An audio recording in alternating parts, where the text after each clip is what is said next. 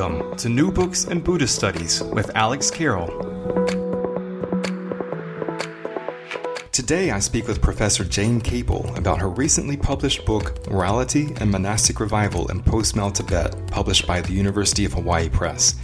The revival of mass monasticism in Tibet in the early 1980s is one of the most extraordinary examples of religious resurgence in post Mao China. Caple argues that in order to understand the forms that this revival has taken, we need to look beyond the Chinese state and take into account the multiple competing moral terrains that monastics must navigate in order to develop their institutions. Jane, thank you very much for coming on the podcast. Thank you for having me. So, I'd like to begin by asking you about your professional background and how you first became interested in the field. Sure. So, actually, my engagement in the broader field and interest in Tibet really goes back nearly 30 years now. Uh, to when I was uh, still at school, at high school, doing my A levels, which is the UK equivalent of a, a high school diploma. And as fate would have it, one of my history teachers was interested in China. And that meant that we got to study modern China rather than Nazi Germany, which was the, the normal curriculum uh, during that time in the UK. And then when I had to write a long essay, she gave me a book on Tibet, and that really set off what's been a continuing passion ever since. I blew my 18th birthday money on books on Tibet and, and just became really passionate about study in a way I'd never actually been about my, you know, I was a, a good enough student, but I'd never really kind of had any fire for what I was studying before.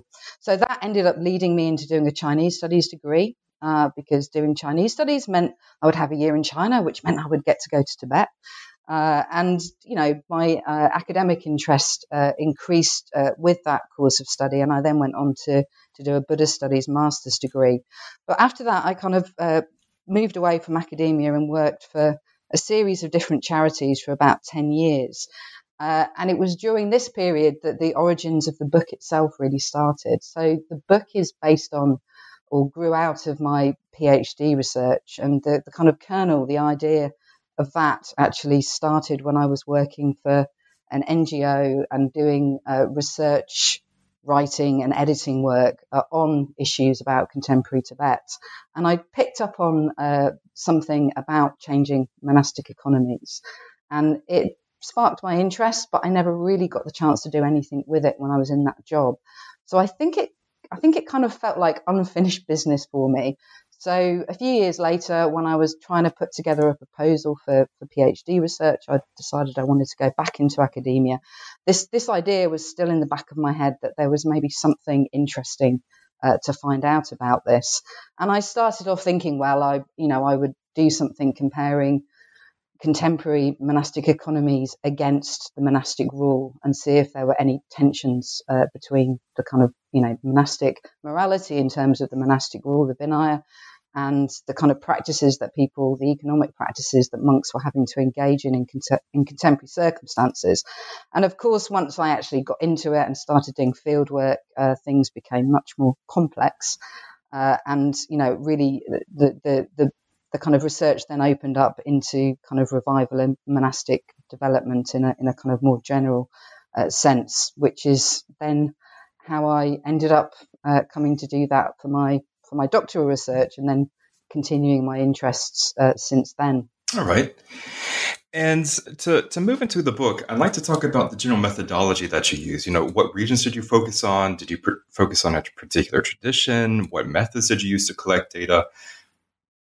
Yeah, sure. So, um, I I decided. I mean, the approach was really oriented towards the kind of main motivation for the book, uh, which was try trying to get at a, a different perspective on uh, monastic Buddhism during the post Mao period, um, which would uh, really kind of take seriously the kind of concerns and, and dilemmas of uh, monks themselves and also uh, their patron communities. Um, a lot of what we know uh, about Tibetan Buddhism, modern Tibet more generally, actually, is is framed around the politics of the Tibet question, the politics of, of religion and state society relations, and of course, this this isn't surprising. It's it's very important, a very important facet of uh, of, of Tibetan Buddhism in, in uh, modern Tibet since the 1950s.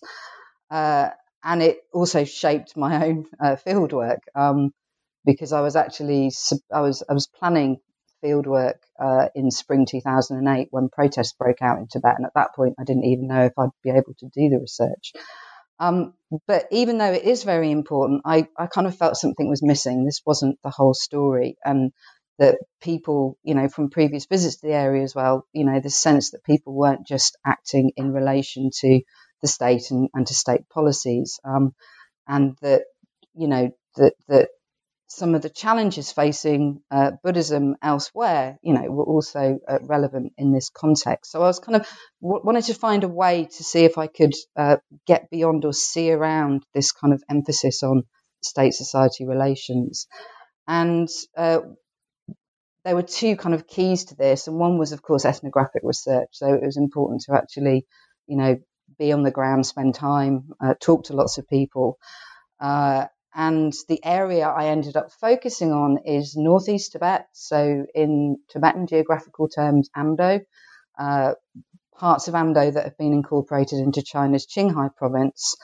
Uh, and I chose that area really. I mean, it was partly because I had personal connections, so it would be easier to actually, you know, make relationships in the field. Um, but also because it was an easier, a much e- easier area to access than, for example, central Tibet because of state policy. Uh, so, as I say, this really did kind of frame the decisions I made. Uh, so, it, there was a kind of practical uh, uh dimension to this. Um, and then there was also a, a question as to whether I would focus on one specific monastery or a series of monasteries. I'd already decided that I would focus on uh, Gelug Buddhism, uh, which uh, is very much centered around monastic Buddhism. So I decided to kind of focus on that and not look at uh, other other traditions. Um, and in the end, I did end up taking a multi-site approach uh, and collecting data on uh, about 16 monasteries. Um, and again, there were a couple of reasons for that. One was, you know, that it did actually mean that I would be able to compare across different institutions, including institutions of different sizes. So you have big uh, scholastic centres uh, where monks kind of follow uh, a very lengthy uh, scholastic curriculum. But then you also have the many more numerous uh, local monasteries which focus more on ritual practice. So a multi site approach would allow me to kind of look at broader patterns across various institutions. Uh, and again, it was also uh, related to the practicalities of research. It wasn't feasible for me to spend lengthy periods of time at individual monasteries, again, because of the constraints of, of the political situation. Uh, so it meant that I, I would be able to move around a, a, a, lot and not spend too much time in one particular place. And also, when it came to kind of writing things up, I could uh, be very explicit about talking about individual places where I felt that was okay. But if I felt that there were maybe sensitive issues uh, in the book, then I could just refer generally to a scholastic centre or to a local monastery, uh, meaning that, that this would also, uh, it, yeah, meaning that, that I wouldn't have to, uh, that I could be a bit more careful about how I was actually uh, writing uh, up about this. Um, so, yeah, so history from a kind of history from below based on the uh, ethnographic research uh, and then the, the second aspect was in thinking about, well, how do we, how do we focus on, how do we try and get beyond or not just focus on the kind of political dynamics? Part of that actually came out of the material I gathered. So paying attention to the way that people themselves talked about, for example, the revival in the early 1980s and the development of monasteries after that uh, and really kind of drawing out of that the social and moral dimensions uh, of uh, monastic and revival and development, uh, so that we could, so that I could kind of look at those as a way of understanding the various different kinds of relationships that have influenced monks in their decisions about, you know, how to run their economies or how to try and keep up their monastic populations, uh, as well as thinking about the, the kind of state society relations. So, thinking about the monastery and its relationship to a wide array of actors and its relationship to a, a changing society, as well as its relationship to, to the state and state policies.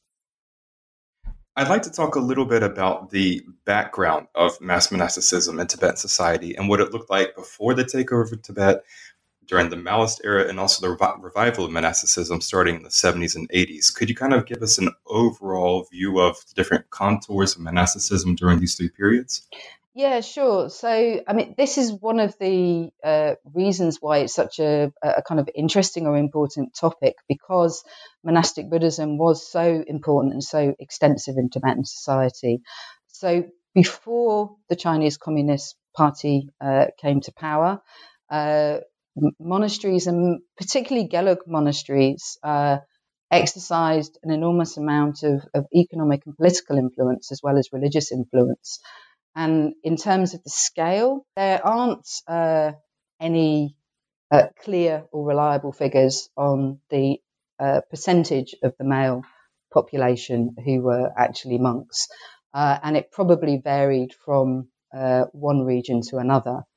Uh, but we can, but we do know that it was a significant proportion, and perhaps as much as 20 to 30 percent of the male population in some areas. Uh, so these monks belonged to an extensive network of Gelug uh, monasteries. You had very large monastic centres. Uh, these also had uh, smaller affiliated monasteries uh, scattered throughout the region. And some of these centres also exercised political jurisdiction over, polit- over particular locations as well. Um, so we can think about it as, as a kind of web of monasticism uh, that grew really in relation to the political ascendancy, ascendancy of the Gelug tradition, uh, with the, the, Dalai Lama assuming uh, joint political and religious control in central Tibet. Um, so this influence of, of the Gelug really extended through most of the Tibetan region, uh, but was particularly predominant in uh, the main kind of trading routes and agricultural valleys.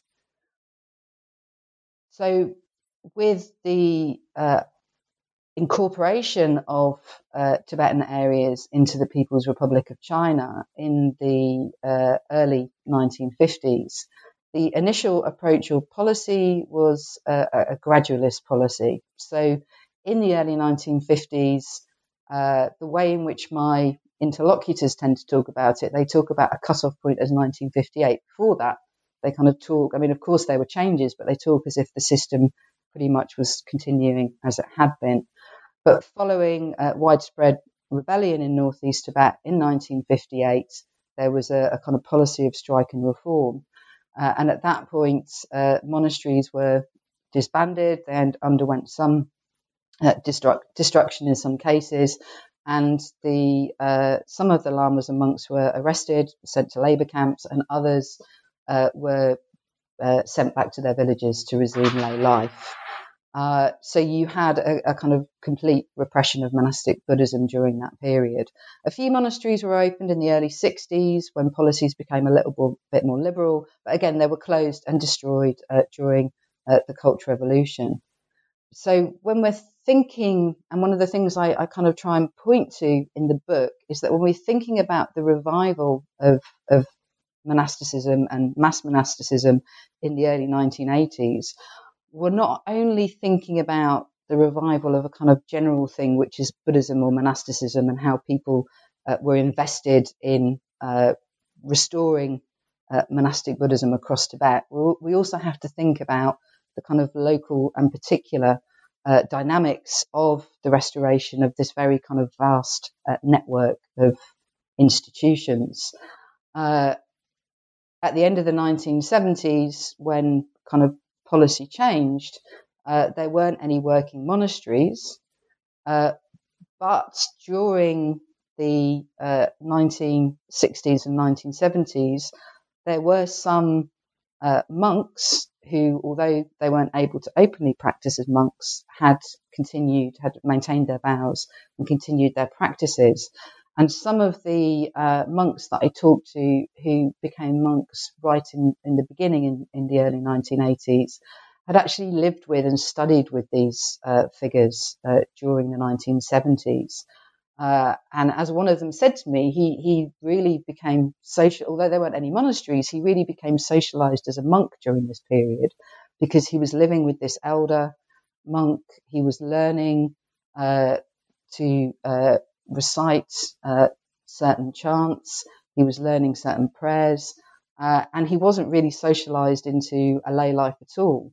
Uh, so there are, despite the kind of this this cutoff and this point of rupture, there were some continuities during that period, which put, sort of set the groundwork for the revival of these institutions uh, in the early 1980s. Uh, the first aspect of which was marked by the return of these elders to their sites to, to take care of their sites once they could, could actually go back to them. Uh, and then after that, a gradual process of the recruitment of new monks and also the kind of gradual reconstruction of key monastic buildings, so particularly the assembly hall uh, and the, the reclamation of, of, monastery lands. I'd like to talk about some of the characteristics of uh, of monasticism since the revival in the 80s. Um, one of the aspects that you talk about is greater economic self sufficiency and the move away from institutionalized alms collections. Um, what were these alms collections? What did they entail? And why are they moving away from this? Yeah, so this was one of the the, the most important, or the, the from the perspective of the monks I talked to, the kind of biggest shift during the contemporary period, so during the post Mao period in uh, monastic financing. When monasteries were originally revived, uh, in during the first flush of revival, the, the, the majority of funding actually came through a spontaneous outpouring of gifts from local populations, either directly uh, involving themselves in, in kind of labour reconstruction uh, or giving wealth to monasteries, uh, but also in the gifts that they were giving to reincarnate lamas, who then kind of ploughed these back into the, the construction of monastic institutions and the funding of the kind of annual uh, calendar of, of events at monasteries. So the main cost here is actually uh, what's referred to as monastic teas, which are the, the monks, uh, the, the, meals that monks have uh, during uh, assembly gatherings when all of the monks will come together which can be for a significant proportion of the year. As the number of monks increased and as the number of kind of monasteries reopening increased, uh, it became uh, difficult for monasteries simply to rely on the kind of spontaneous outpouring of gifts. And so they started to re-establish offices for monastic finance that had existed prior to 1958, so prior to the destruction of monasteries. Uh, monasteries would have, in some cases, stewards. Uh, in some cases, there would be a re- reincarnate lama appointed as the kind of main fundraiser. And the job of these monastic officers would be to travel around their patron communities, collecting contributions towards either the kind of annual costs of the monastery or specific uh, monastic events and activities. So this was the institutionalized alms collection, the kind of re-emergence of an institutionalized alms collection with monasteries uh, collecting money from those communities which they had uh, patronage affiliations with.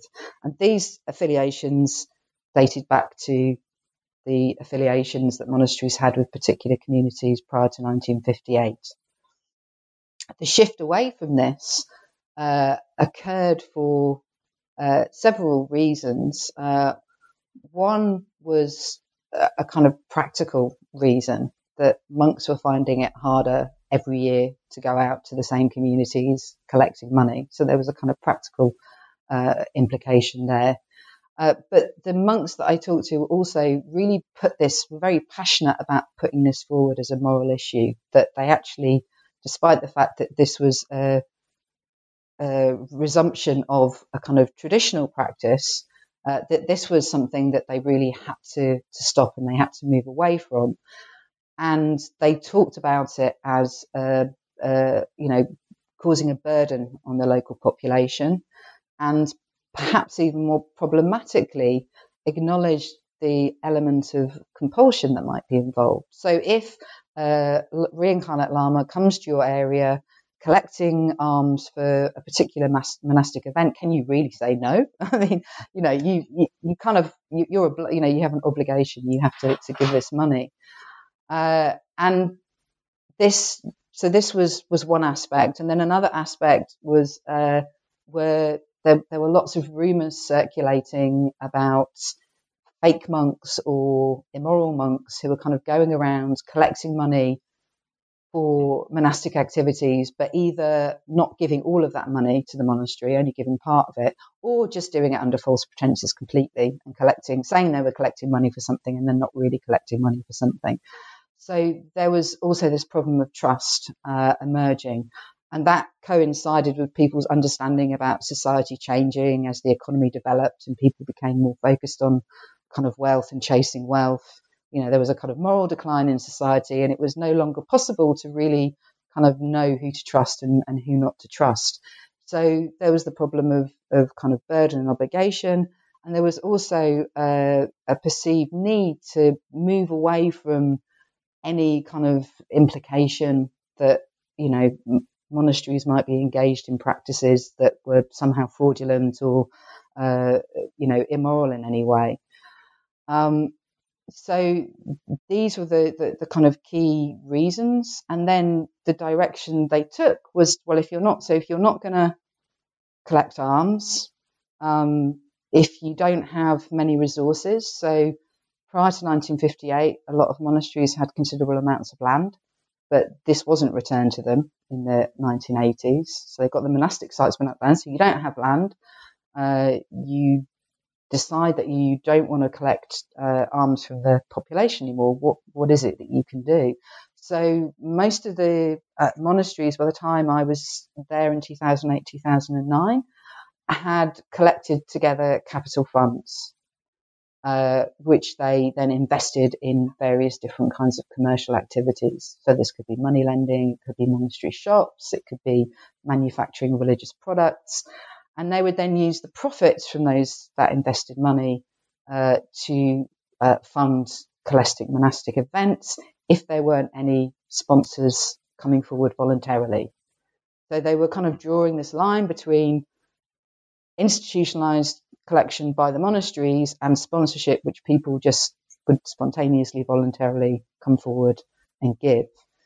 Uh, and one of the things I talk about in my book is how we actually understand or, or think about this development, because it actually very much coincides with state policy and kind of state discourse of monasteries uh, as having historically been kind of parasitic and created a burden on their local populations and that they needed to develop and reform and to become self sufficient and to start making money for themselves. So, when we actually look at state discourse and also state policy, so rules and regulations on monasteries and monastic economies, and we look at these developments that actually occurred, that, that they, they converge. Uh, but what I argue in the book is that when you when actually kind of listening and thinking about the way in which monks themselves saw this happening, uh, it was that there was impetus coming from this from within the monastic community for the for the moral reasons, for practical reasons, but also for the the moral reasons I've talked about. And moreover, they got inspiration from what had been happening in uh, Tibetan Buddhist monasteries in India. So uh, the main Gelug monastic seats had been rebuilt by the Tibetan community in exile in India, uh, and monks from northeast Tibet traveling to India on pilgrimage had gone to these monasteries and seen, oh, they have restaurants and they run shops and you know they're, they're doing all of these things to, to be self-sufficient. So that changed their thinking somewhat about the kinds of activities or commercial activities that they themselves perhaps could engage in, uh, and thereby uh, reduce this this kind of burden on uh, their local populations. Mm. And uh, as you're saying, this is one way uh, where internal pressures for change coincide with state policy, but that's not always the case, uh, especially in for the example of tourism. Um, in your book, you talk about how state policy is promoting monasteries to become centers for mass tourism, or at least they're encouraging them to become centers for mass tourism. Um, what's the reasoning behind this, and what's the general opinion on this issue? Yes, so the, the I, I, was quite surprised when I did my fieldwork uh, that there that that the, the attitudes towards tourism that I found because monks seem to, and also uh, other people that I talk to, seem to think about it quite differently from other kinds of monastic business development, like manufacturing religious products. So, in the uh, literature on uh, Tibetan uh, Buddhism and, mon- and, monastic Buddhism more generally in China, uh, tourism is actually one of the uh, main areas in which scholars have seen a convergence between state and, and monastic interests. So the state is heavily invested, and particularly since the 1990s, uh, has been really kind of pushing tourism development, uh, both as a mechanism for economic growth, particularly in areas with ethnic minority populations, uh, and also at religious sites, but also as part of a process of nation building, so incorporating these areas into the Chinese nation. This opened up political cover or space for the expansion of monastic Buddhism uh, in various different areas in China, as well as providing possible income streams like uh, income from ticket sales, uh, as well as contact with potential sponsors.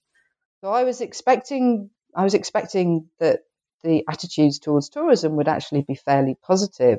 But what I actually found was, first of all, that tourism development was relatively uh, limited in extent. So it was only actually touching on uh, a few of the monasteries that I visited. In, in, a lot of places, there hadn't actually been any tourism development. Monasteries were making uh, income through other ways. But also, where tourism development had taken off, uh, that there was a kind of distancing from either its importance uh, and also an uneasiness about its implications. And again, this this was related uh, on the one hand to the perceptions uh, that people had that because tourism development involved uh, state involvement, so according to state policy and according to regulations, if tourism development occurs at a monastery, then state agencies necessarily need to be involved in that. So there was a concern that with the development of tourism, there, be, there was a kind of ceding of, of control and autonomy over the monastery. So if you're developing monastery shops or religious products, that's something that the, monast- that the, that the monastery and the monks really have control over. With tourism development, the state has a degree, also has a degree of control over it. So with the, the kind of longer history of during the 50s very violent confrontation between monks and, and state agencies. There was a kind of sense that of, of having, giving away some of the, the kind of space that had been reclaimed in the early revival period. Um, but even more than this, the, because of the way in which uh, tourism uh, had developed at major sites, so one example being Kumbum Monastery in Xining, uh, because of the kind of scale and extent of tourism at those sites, it was also associated with the idea that, that monasteries were and monks were in, in some kind of moral decline. Uh, because of the disruption that it caused to monastic life and practice, but even more the way in, in which it, it, was kind of changing the minds of monks who were just kind of uh, were, were, kind of gossiped about as caring more about chasing after money, maybe even chasing after girls uh, than they were actually about you know being serious in their studies. So the, the, kind that there was a lot of I found that there was a lot of gossip and a lot of uh, talk about institutions like Kumbum where there was a lot of tourism development, and so this also impacted on. Uh, the ideas of leaders at other monasteries when they were thinking about whether or not tourism development might be a good idea uh, because they were very aware that it could also damage their their reputations uh, and that it could have a, a, serious impact on their attempts to improve monastic education and to uh, kind of develop uh, discipline uh, in their monasteries as well. So while as I've said, the, the, the, question was partly about autonomy and control, but it was also about competing values. So the idea that you would have these two competing orders, so the state on one hand, or state different state agencies on one hand, uh, and the monastery and Gelug monasticism on the other hand, you had very different imaginaries and visions of, of a monastery and what a monastery should be. Uh, and I should emphasize here, I'm, I'm, talking about the state as if it's this kind of monolithic thing. Uh, and of course, in practice, it's much more complex than that. There are, are many different Communist Party and state agencies that interact in very complex ways. Uh, and Tibetans themselves, including some monks, uh, also themselves have official positions or, and in some contexts are state actors.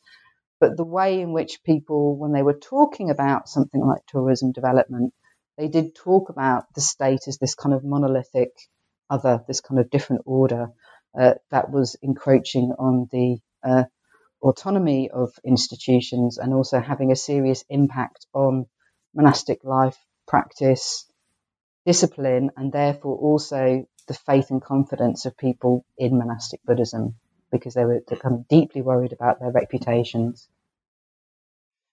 Now, are the monasteries opposed to all forms of tourism, or is there maybe a sustainable, respectful type of tourism that they would like to see uh, enforced or not enforced, but promoted um, that maybe isn't in line with state policy? Yes, I think one of the, the big problems has been the, the, the kind of direction of tourism development, maybe even also just the, the kind of scale and extent of it. Um, because when I talk to uh, talking to monks about their ideas about tourism in general, they were, they were often quite positive.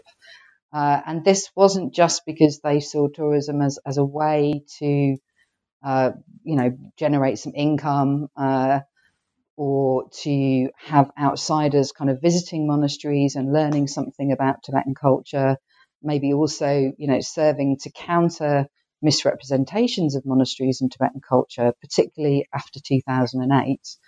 Um, it was also because it was perceived to potentially have religious benefits, so karmic benefits.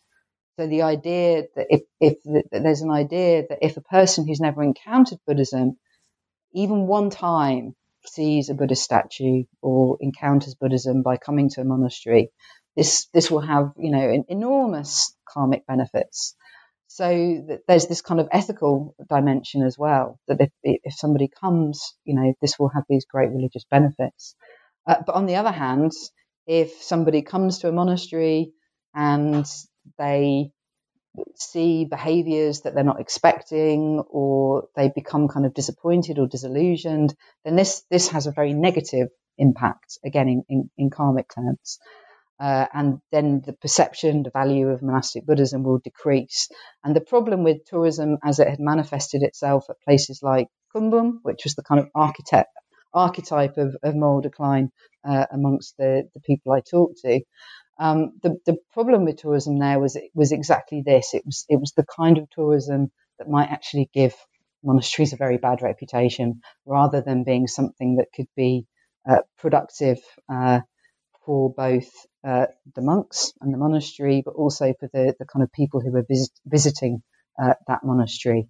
Um, the, the risk with the, the kind of mass mass tourism uh, was just that you would have people coming, they would look, uh, visit the monastery as if it was a kind of park or a museum, uh, and not really engage uh, with Buddhism or with Tibetan culture. Uh, and therefore the relationship could become exploitative and, and exploitative on both sides because then also you might have monks taking advantage of tourists or kind of eh, fake monks cheating tourists for, for, for, money. You know, these kind of stories circulate. This this is not just in Amdo, but in in Buddhist monasteries in China more generally. There are you know all sorts of stories about fake monks who kind of try and fleece tourists um, taking advantage of their, you know, naivety um, in order to make some money. So yes, it, this again, it's this question of, of autonomy and control. Like it, how if, if you were able to, to shape tourism uh, yourself, then then possibly it could be developed in a way that could be uh, productive. All right. I'd like to talk about uh, monastic recruitment and retention. Uh, in your book, you speak about the shrinking monastic population in recent years compared to the uh, the revival in the 80s. What's causing this? One of the uh, key uh, causes uh, is demographic transition, so the fertility transition.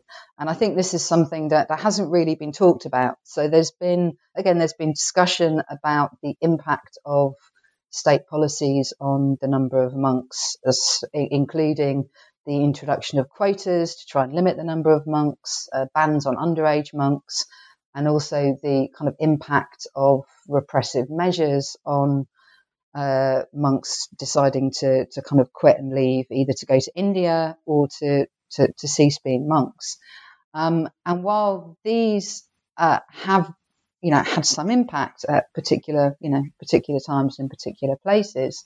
The actual problem of, of the decline in numbers certainly at some institutions uh, is is obviously something that that's not related to, to these issues. So for example at, at one uh, monastery which had experienced uh, a greater decline than, than any of the other monasteries I'd visited numbers were well well below the, the official state quotas. So there has to be something else going on. And, you know, the uh, fertility transition, smaller family sizes inevitably has an impact on recruitment for monastic life. And this has been the case uh, globally, of course.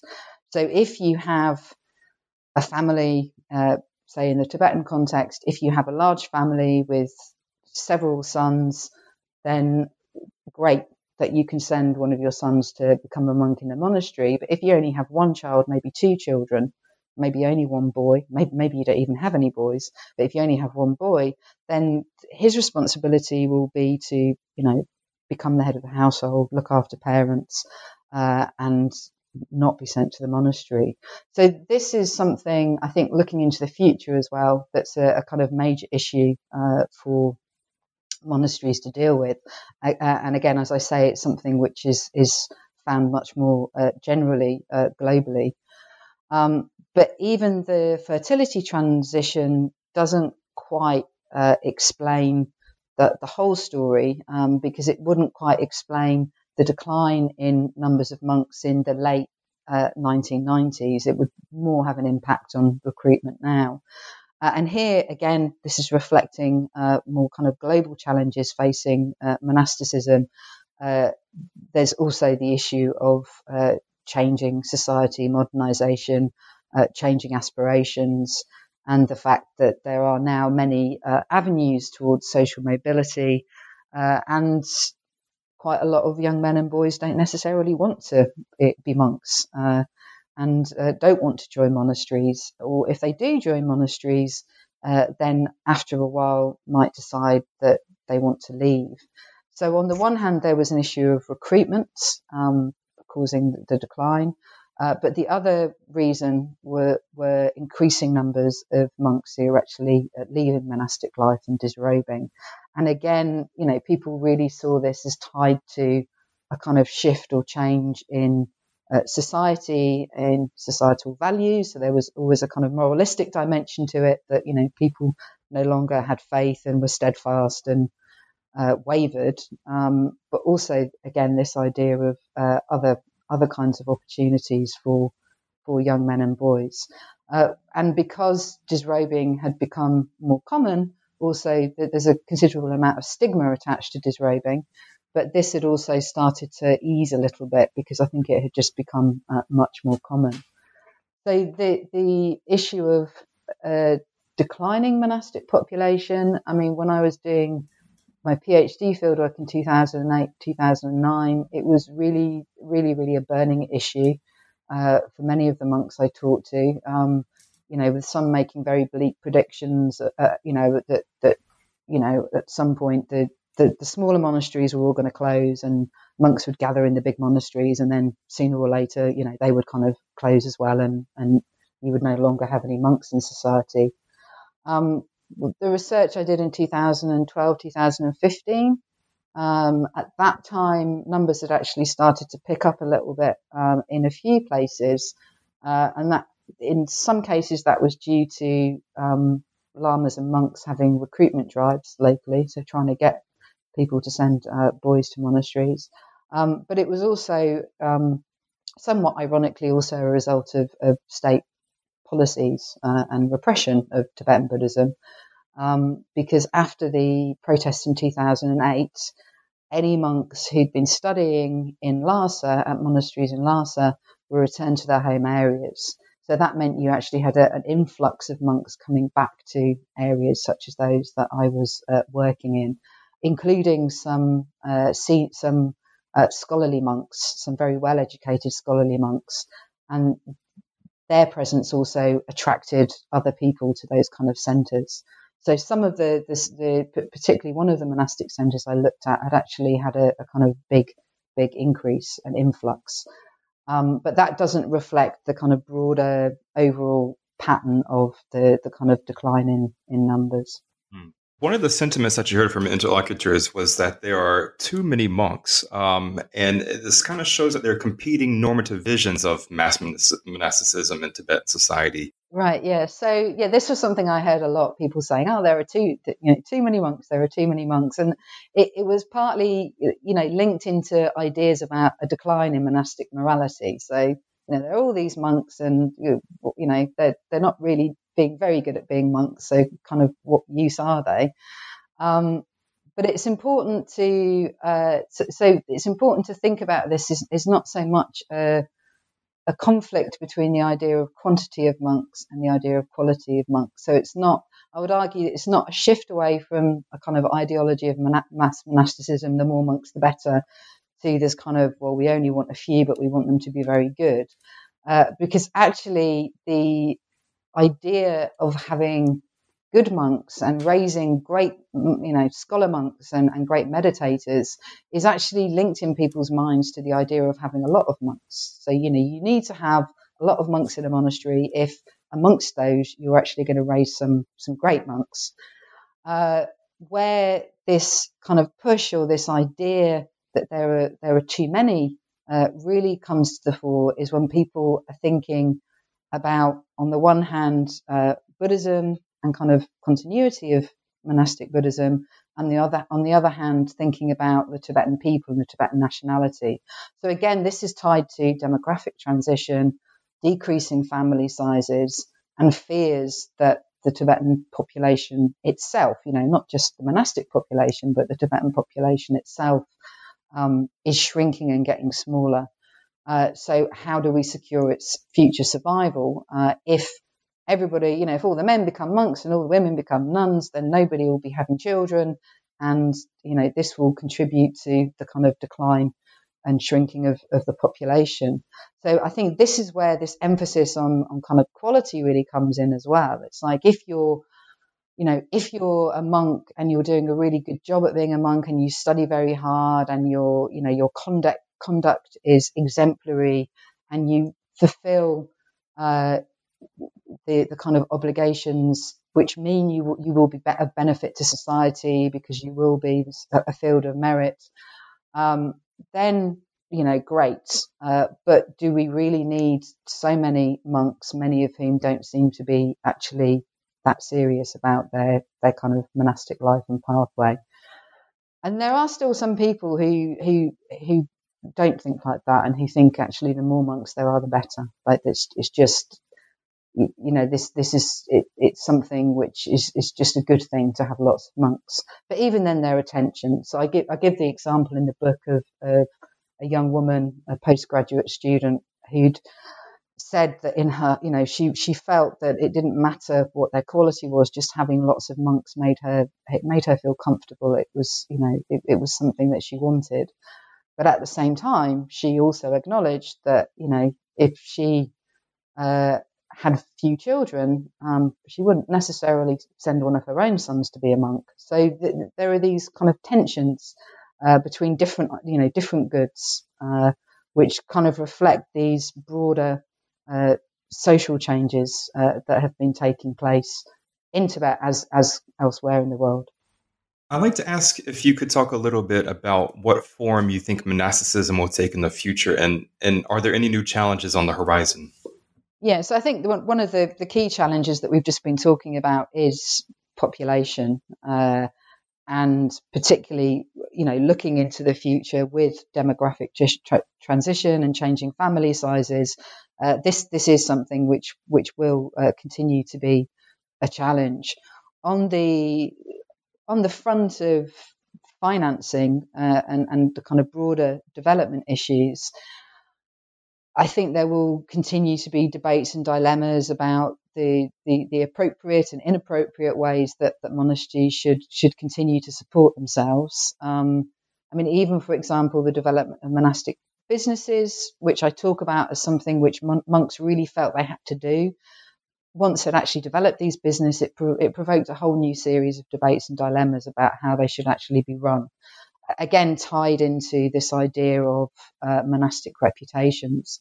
So I think that's a key. That's another key challenge is maintaining reputation, maintaining the status of monastic Buddhism in society, um, and particularly with the, the, circulation of new ideas, uh, different kinds of engagement in Buddhism amongst uh, youth.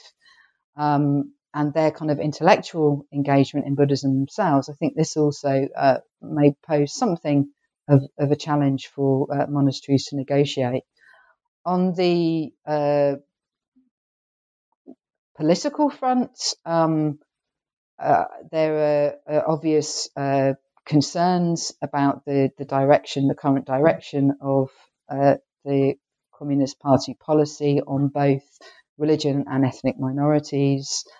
Um, I'm sure listeners will all be aware of the, the dynamics in uh, Xinjiang at the moment and the concerns that this is kind of spilling into a broader repression of Islam in China. Uh, there have been much under Xi Jinping, much much more uh, explicit uh, calls for Sinicization of religion, um, including uh, Buddhism and Tibetan Buddhism. Uh, so there, there's, there's obviously concern over how you know these broader political dynamics might impact on on monasteries in Amdo. But at the same time, there there's also been increasing engagement between uh, Tibetan monasteries in northeast Tibet, as elsewhere in, in China, and the Han Chinese population, with increasing numbers of Han Chinese becoming interested in in Tibetan Buddhism uh, and acting as students, as sponsors. Uh, so this also changes the, the kind of dynamics in terms of patronage, uh, both uh, political and uh, financial, um, for uh, Tibetan Buddhism, and also not without its own kind of moral dilemmas. And I'd like to ask what's what's next for you uh, and what you have on the horizon. I imagine that you'll be taking some more deserved rest now that your your book is uh, published. Um, but do you have any projects on your research agenda that you'd like to pursue? Yeah, I mean, I'm actually in the middle of writing my my second book. Um, they they take so long to actually come out, but yeah. um, but I'm i am now looking at. I mean, I've continued my interest in religion, economy, and morality, and my specific interest in in Tibetan Buddhism and uh, Northeast Tibet, but I've now been looking more at uh, monastic lay relationships and changing practices of religious giving. So looking at things more from the the kind of lay perspective than than in the book, where I'm really looking uh, a lot at monastic monastic perspectives, but kind of thinking in terms of the same context with processes of economic transition, with uh, various different ideas about where society is going, where society should be going, and how kind of Buddhism and Buddhist values kind of feed into all of that. So it's, it's really thinking about ideas about wealth, virtue, and social good, social justice in contemporary Tibet by looking at, at these kind of changing uh, patronage practices.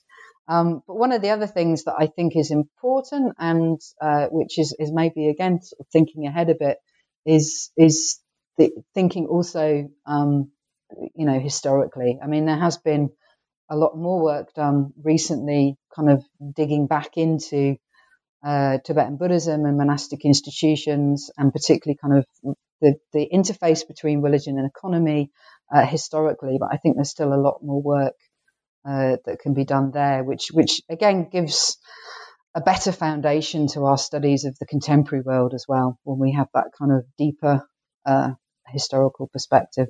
Um, I just want to thank you again for coming on the show to discuss your new book, Morality and Monastic Revival in Post-Mao Tibet, uh, published by University of Hawaii Press. Uh, and uh, thank you very much. I hope you have a nice day. Thank you, Alex. You've been listening to New Books in Buddhist Studies with Alex Carroll. If you're interested in learning about other new books in Buddhist studies, head over to newbooksnetwork.com or search for New Books Network wherever you get your podcasts. Audio used with permission from Musique Delicieuse and is taken from the song Small Flowered by Para Verkuva.